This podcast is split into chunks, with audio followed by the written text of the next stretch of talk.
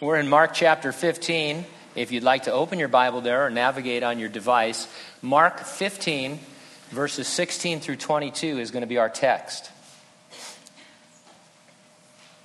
The topic, Simon of Cyrene has his life transformed after being conscripted to carry the cross of Jesus Christ part of the way to Calvary. The title of our message, Sinful Simon Met the God-Man Going to the Cross. What? Let's pray together. Lord, your word is unlike any other writing. It's alive, it's powerful. It divides between the soul and the spirit in the deepest part of what we would call our heart. It reveals God to us. It shows us Jesus Christ. We see ourselves, and we desire to be more like Jesus because of what we see in the disparity.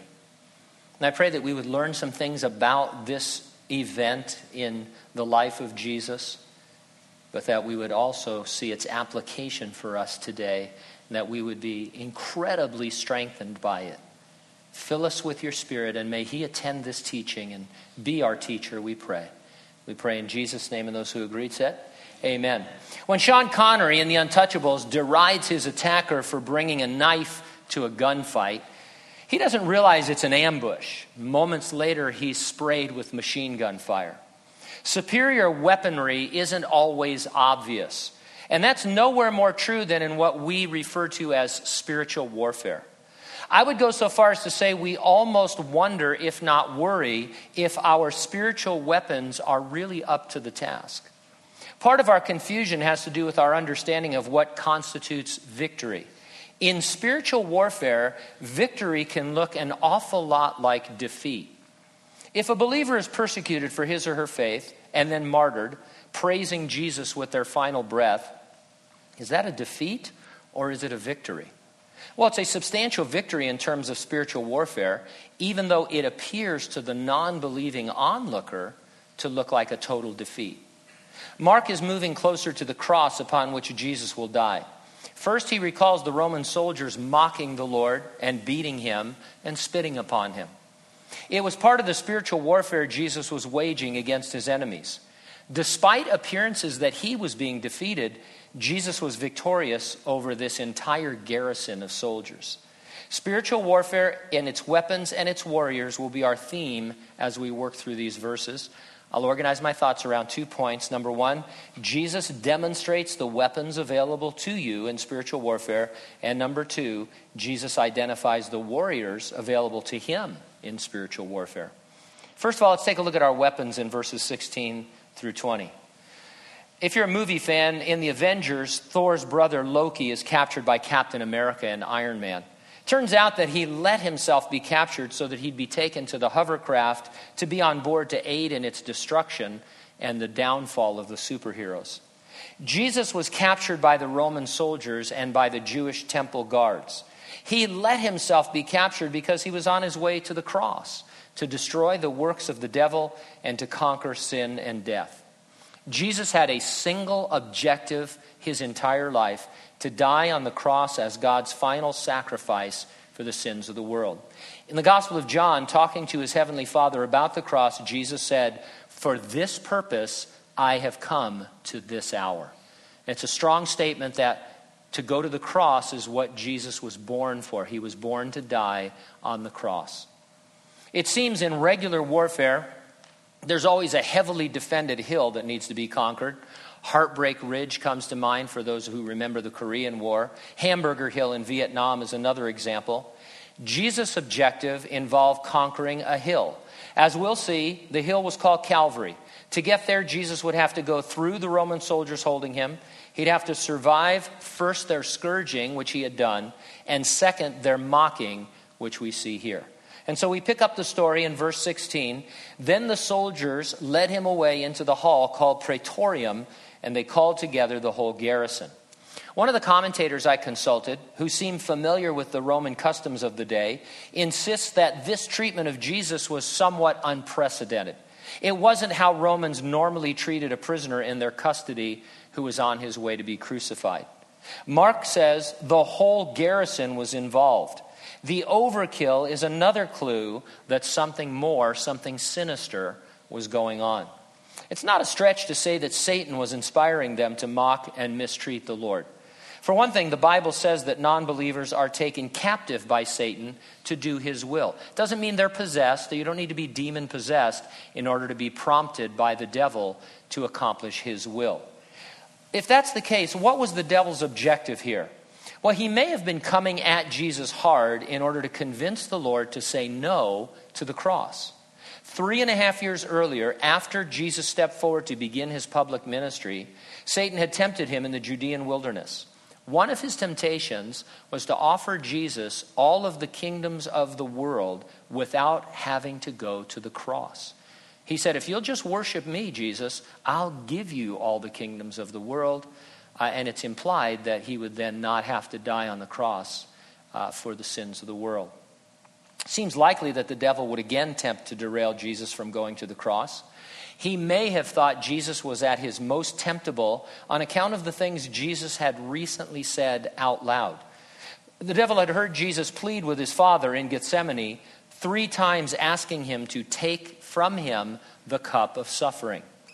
And the devil had heard Jesus tell Peter as he was being arrested that he had at his disposal twelve legions of angels who could at any moment be called upon to put an end to his suffering. And so perhaps the devil thought he could push Jesus' buttons this time. Who, who he was at the verge of the cross, concerned about its tremendous suffering, with this option of calling angels to aid him, and he could derail Jesus from going to the cross. It's my conjecture, but I think that's what he was doing, trying to get him to abandon his life's mission. That he could break him, as it were, through psychological and physical torture. You know, action movies always have a torture scene where the villain tries to break the hero. After beating him mercilessly, they pull out some psychological torture, like threatening to kill innocent family members or other innocent individuals. Mark fifteen, verse seventeen, then they clothed him with purple, and they twisted a crown of thorns and put it on his head. Mocking Jesus as King of the Jews, certainly a physical torture for sure, but it was also a psychological torture. After all, Jesus was the King of the Jews, and he was more than that. He was and is king over everyone and over everything. It was a genuine temptation for him to end his suffering by acting as king, perhaps calling on the twelve legions of angels for an airstrike to deliver him. And so they dressed him as the king, they addressed him as the king, but in a mocking way, and it would have been a solid temptation for the Lord to say, hey, you know what, I am the king. If you only knew what I could do right now, I'm at the end of my suffering, I'm going to take it upon myself to deal with this. But he didn't. Verse eight, they began to salute him. Hail, King of the Jews. The verb tenses that are used indicate this went on for quite some time. They began to do this to Jesus, and they kept doing it for as long as he was in their care. Uh, verse nineteen, then they struck him on the head with a reed and spat on him, and bowing the knee, they worshipped him. Mark is mer- uh, very matter-of-fact in his presentation of this torture. He's methodical. It almost lacks emotion. Sometimes the facts themselves evoke more emotional reaction than a visual representation. We say that a picture is worth a thousand words, but sometimes a few words can give you a much more chilling description than a picture.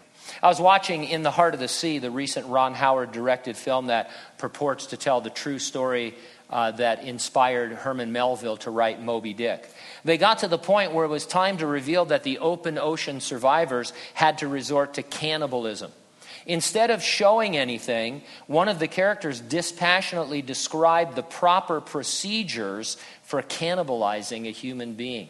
I didn't even know there were proper procedures for cannibalizing a human being, but he goes through it very methodically, and it was so creepy, it left me sick to my stomach, far worse than actually seeing anything like that happen. And so make no mistake, Mark doesn't get into too much detail, but Jesus is being tortured.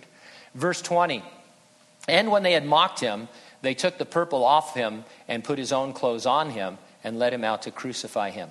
They had dressed Jesus as the King of the Jews, and now they put his human clothes back on. It was symbolic of his victory over the soldiers. Instead of taking up his deity to save himself, represented by the kingly clothing they had dressed him in, Jesus went forward clothed as a man onward up the hill to Calvary. When they put his clothes back on, Jesus sealed the victory over those soldiers. They had failed to accomplish Satan's purpose to get him to act as king. Now let me ask you a question. Do you think Satan is stupid? Well, clearly he's not stupid. Twisted, hateful, vicious, yes. Malevolent for sure, but not stupid. God had revealed his plan to come into the world as a man and defeat Satan all the way back in the Garden of Eden, and he'd been very open about it throughout the entire Bible. It's a progressive revelation, but nevertheless, he reveals what he's going to do. Years and years ago, I think I was seventeen, eighteen years old, well, my brothers and I, we got involved in Taekwondo. We studied Taekwondo, and we're in the dojo there. And one of, uh, we had an opportunity one year. Uh, the grand master of our art came over from Korea, a guy by the name of Pak Bu Kwon. And he's a Korean guy about this tall, and he'd been national champion of Korea several times. And so we would spar with him. And um So you'd spar and you'd try and hit him, you'd try to kick him, you could try to shoot him, but and you, you couldn't do anything to this. He just very effortlessly would brush you off. And then the most terrifying part of it is that all of a sudden he would say something like, "Side the kick." And when you were thinking, "What? Oh man," and you were kicked in the side. And he would say something else and you were on the ground. And so he would tell you out of courtesy what he was going to do to you, and then he would do it. And so you didn't have to be a genius to figure out, I wonder if he means sidekick. And, uh, but there was nothing you could do about it because he was just that much better than everybody else.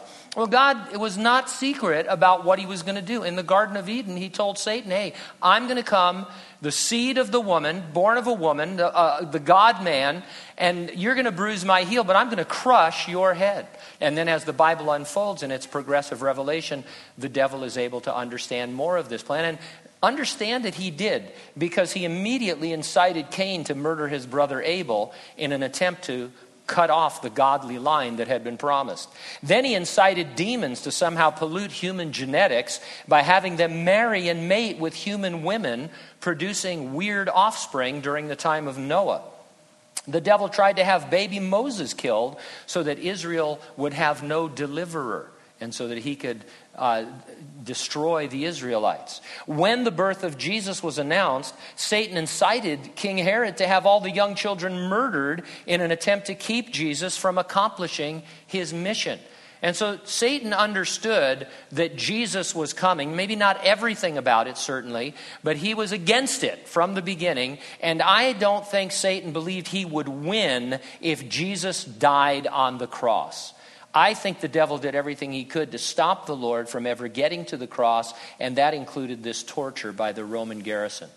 In C S Lewis's classic, The Lion, the Witch, and the Wardrobe, I love it, and I'm certainly not criticizing it, but at the end, when Aslan dies in place of Edward, and then he comes back to life, he says it's a deeper magic from the dawn of time that the white witch doesn't know anything about. Uh, and you know what? The gospel message was preached in the Garden of Eden. It's not that Satan didn't know about it. He's not caught off guard by the death of Jesus Christ. He knows that Jesus is coming to die, so he tries to keep him from coming. He tries to kill him prematurely, and then he tries to keep him from going to the cross. And so that's what's going on here. This is warfare. And it's one man, Jesus Christ, filled with the Spirit of God, against Satan and his demons and legions of people who are taken captive by Satan to do his will, and Jesus wins. Jesus was victorious because his objective wasn't to escape custody. It wasn't to kill the soldiers. It wasn't to overthrow the Roman Empire. His objective was to get through this torture to the cross, to Calvary, to take the hill. And after this, he was still on mission. Now, we agreed earlier that martyrdom was a spiritual victory. All you have to do is read the story of Stephen in the book of Acts to see that the death of a Christian for his or her faith absolutely defeats the enemy. It's a nuclear option, and Satan has no counter strategy against it. you and I are probably not going to be martyred. Christians certainly are being martyred all over the world and at an ever-growing rate, but I don't really expect it in my life in America anytime soon. I suppose that could change, but uh, we didn't get up this morning and worry that we were going to be martyred. Now, we can be, and we are, being mocked and mistreated. I'd go so far as to say we're being psychologically abused by the devil using non-believers, his garrison out in the world. It's a spiritual warfare. And yet our first impulse is usually something carnal, like demanding our rights. The minute somebody mistreats me, I want to demand my rights as a human being, as a citizen of the United States, as a member of the church, whatever it would be. I want to invoke my rights. And I attempt to fight the battle with weapons that are similar to those that are being used against me. The early Christians were impressed with how Jesus handled his mistreatment. Peter wrote this: when Jesus was reviled, he did not revile in return. When he suffered, he did not threaten, but committed himself to him who judges righteously. Now, let me give you a disclaimer. We live in a free society, and we do have civil rights.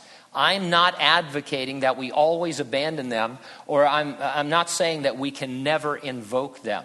I'm not against them.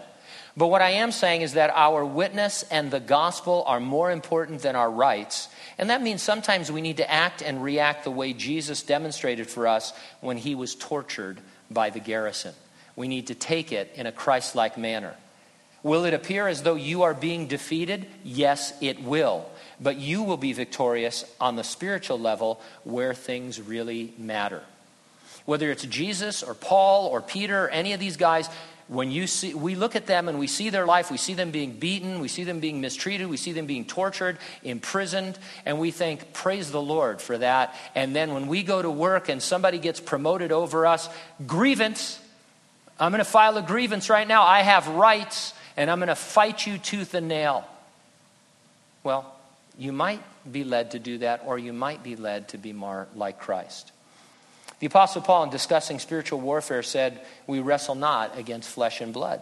When your boss is mistreating you, or your friends or family are mocking you, there's something deeper going on behind the scenes. It's spiritual and below the surface. They're being taken captive by the devil to do his will. You can draw from an arsenal of weaponry. God the Holy Spirit lives in you. He can give you peace and patience and perspective as you pray and stand upon the Word of God. He can tell you what to say, what not to say, and when to say it or to not say it. Jesus defeated the garrison as a spirit-filled man. So can you defeat your enemies. Maybe this will help. Real spiritual victory is me being Christ-like in the midst of my sufferings. My being worldly is always a defeat, even if it seems that I've won on an earthly level. Let's go into our second point, verses twenty-one and twenty-two, and identify the warriors available to Jesus. Especially in times of war, those in authority have broad powers to conscript people and property. On his way from the Praetorium to Calvary, Jesus falls under the weight of the cross he is carrying. A passerby is conscripted into carrying the cross for the Lord. Verse twenty-one, and they compelled a certain man, Simon, a Cyrenian, the father of Alexander and Rufus, as he was coming out of the country and passing by, to bear his cross. Now, a condemned man would typically be guarded by four soldiers and preceded by another soldier who would bear a placard stating the crime of which the prisoner had been found guilty. There's some evidence that the soldier with the placard would also shout out the crime as the procession proceeded. The lead soldier might be riding a horse as well, but not always.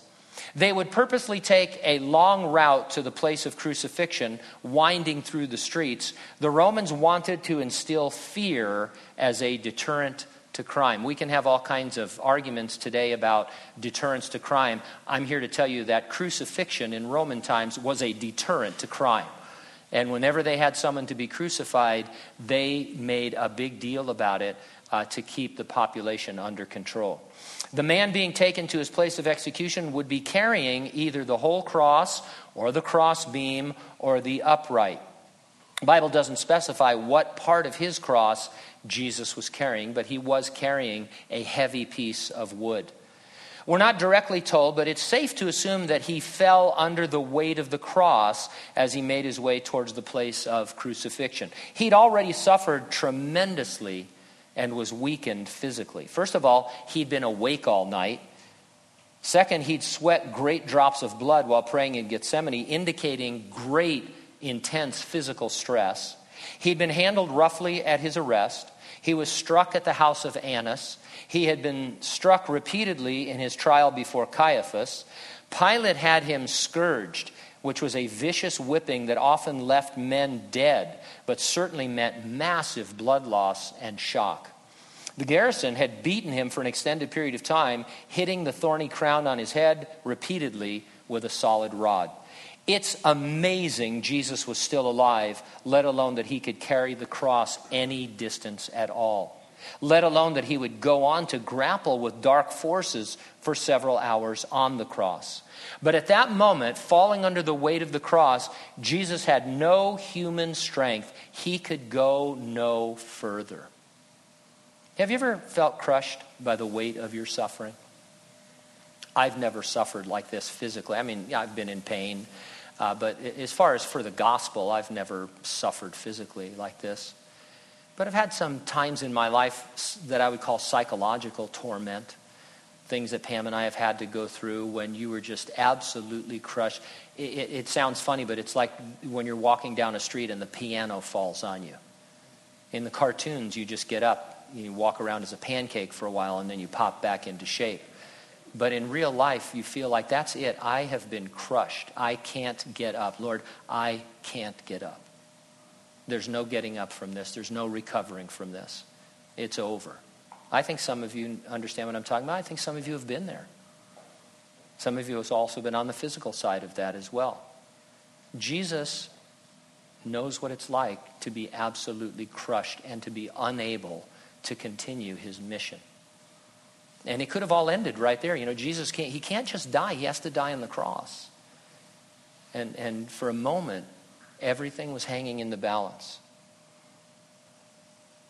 Just when it seemed he would not make it to Calvary, the Roman soldiers leading Jesus to his crucifixion conscripted a passerby to carry his cross. He had so little strength that they didn't even try to make him get up and carry his cross. They knew he couldn't do it. And so they conscripted a passerby. He's identified to us as Simon, a Cyrenian. Now, Cyrene was in northern Africa. Think modern-day Libya. There was a large community of Jews in the region of Africa.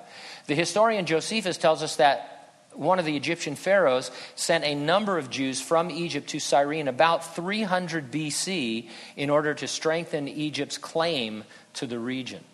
And from that initial uh, seeding of Jews, they multiplied. And, and so there was a large Jewish community in northern Africa. Simon may have been on a pilgrimage from Cyrene eight hundred miles away. If so, he'd been walking for about sixty days in order to arrive on time for Passover. Alternatively, he may have been a local Jew who was distinguished from other Simons by giving his place of origin. Simon was a common name, like John today, and so he would be Simon from Cyrene. He was the Jew who had been displaced or had visited or had moved from Cyrene. We're, we're not sure. At any rate, one of the soldiers saw him, went over to him, and they laid their sword on Simon's shoulder, signifying he was being conscripted to help. When the Roman soldier came over and laid his sword on your shoulder, it meant you were being drafted for a few minutes into whatever they wanted you to do. Way to ruin Passover, carrying a criminal's bloody cross to the place of execution for oppressing for the oppressing Roman army was on no Jewish person's bucket list. Wasn't something that he was looking forward to that day. The Roman soldier who tapped Simon with his sword certainly seemed in command.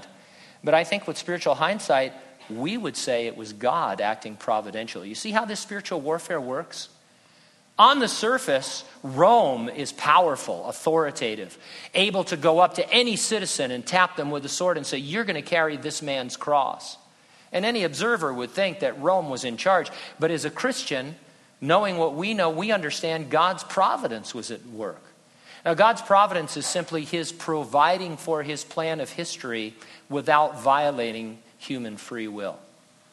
And God saw to it let's say he did come eight hundred miles, that at just the moment he needed to be at just that place, Simon of Cyrene was there to be called upon to carry the cross of Jesus Christ, because Jesus needed aid to get the rest of the way to the cross, and God brought him that aid. If you're being crushed today, God will aid you.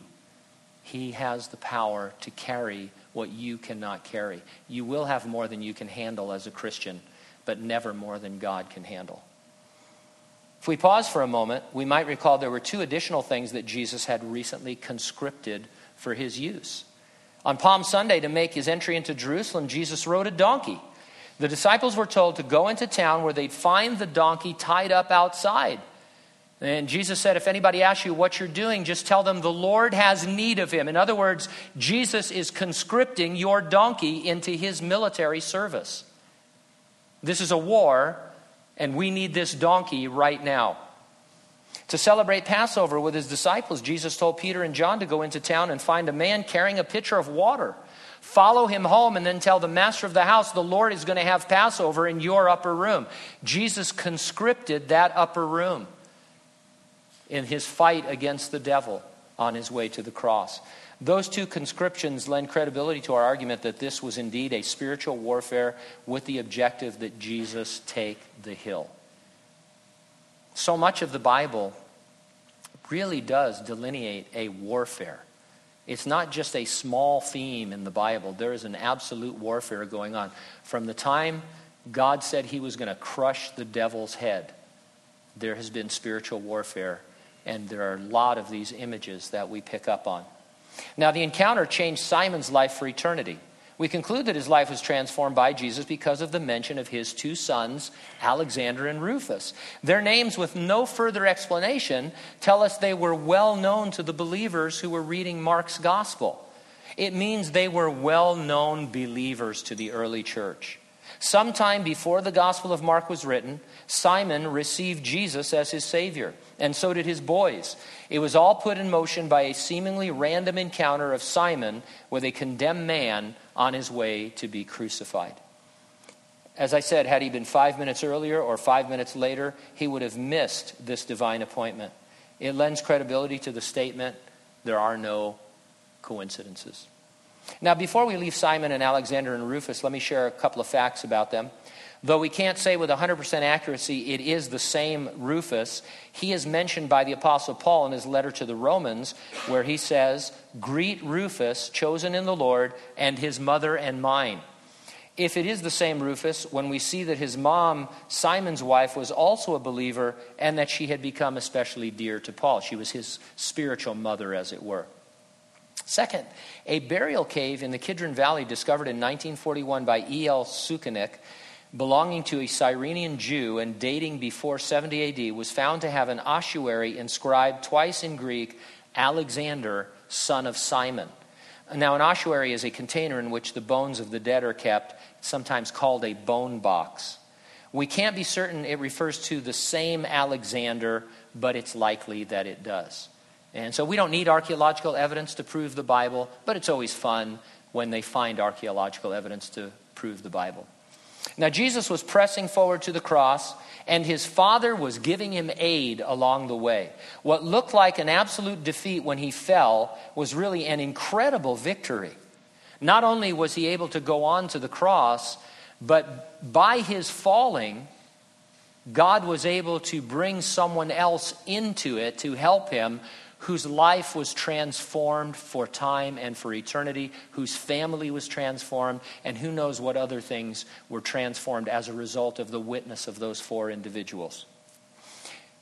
Every step, excuse me, every step Jesus took was hard-fought ground that he was conquering on his way up the hill. Verse twenty-two, they brought him to the place Golgotha, which is translated place of a skull. Now, in the first century, Aramaic was spoken as well as Hebrew and Greek. Golgotha is the Aramaic form of the Hebrew word meaning skull. I keep saying that the hill was called Calvary. Calvary is derived from the Latin word Calvaria, which means skull. So technically, we are Skull Chapel of Hanford, or Skull Church. And so next time somebody asks you where you go to church, tell them you go to Skull Church. And that's accurate. We need to work up a bumper sticker or something, right? Now, the name cannot mean that skulls were lying there. Unburied skulls would not be tolerated by the Jews. And the singular number is against it. It was skull, uh, not skulls. And so most probably the name was derived from the shape of the place in that it bore the resemblance of a human skull. In eighteen forty-two, a, Ger- a German theologian and biblical scholar from Dresden named Otto Thenius was the first to publish a proposal that the rocky knoll north of the Damascus Gate, which as Thenius noticed resembled a skull, was the biblical Golgotha. The site he suggested is today known as Skull Hill, or more popularly, Gold, uh, Gordon's Calvary. While this is the site most accepted by Protestants, we can't be certain. There are other suggestions, but it's, it's the most likely spot. The biblical wording does suggest Calvary was a hill. It says to the place Golgotha, and that literally means upon Golgotha. The preposition upon here denotes not direction, but the attainment of a position upon. That means it's consistent with the view that Golgotha was a knoll or a hill that could be seen from afar. Jesus fought his way through a garrison of Roman soldiers and then his own exhaustion to take the hill. We'll see him successfully complete his mission in subsequent verses of chapter fifteen. He fully conquers Calvary. Simon of Cyrene was conscripted to be a warrior. It didn't look that way, but it was that way in the spiritual warfare being waged.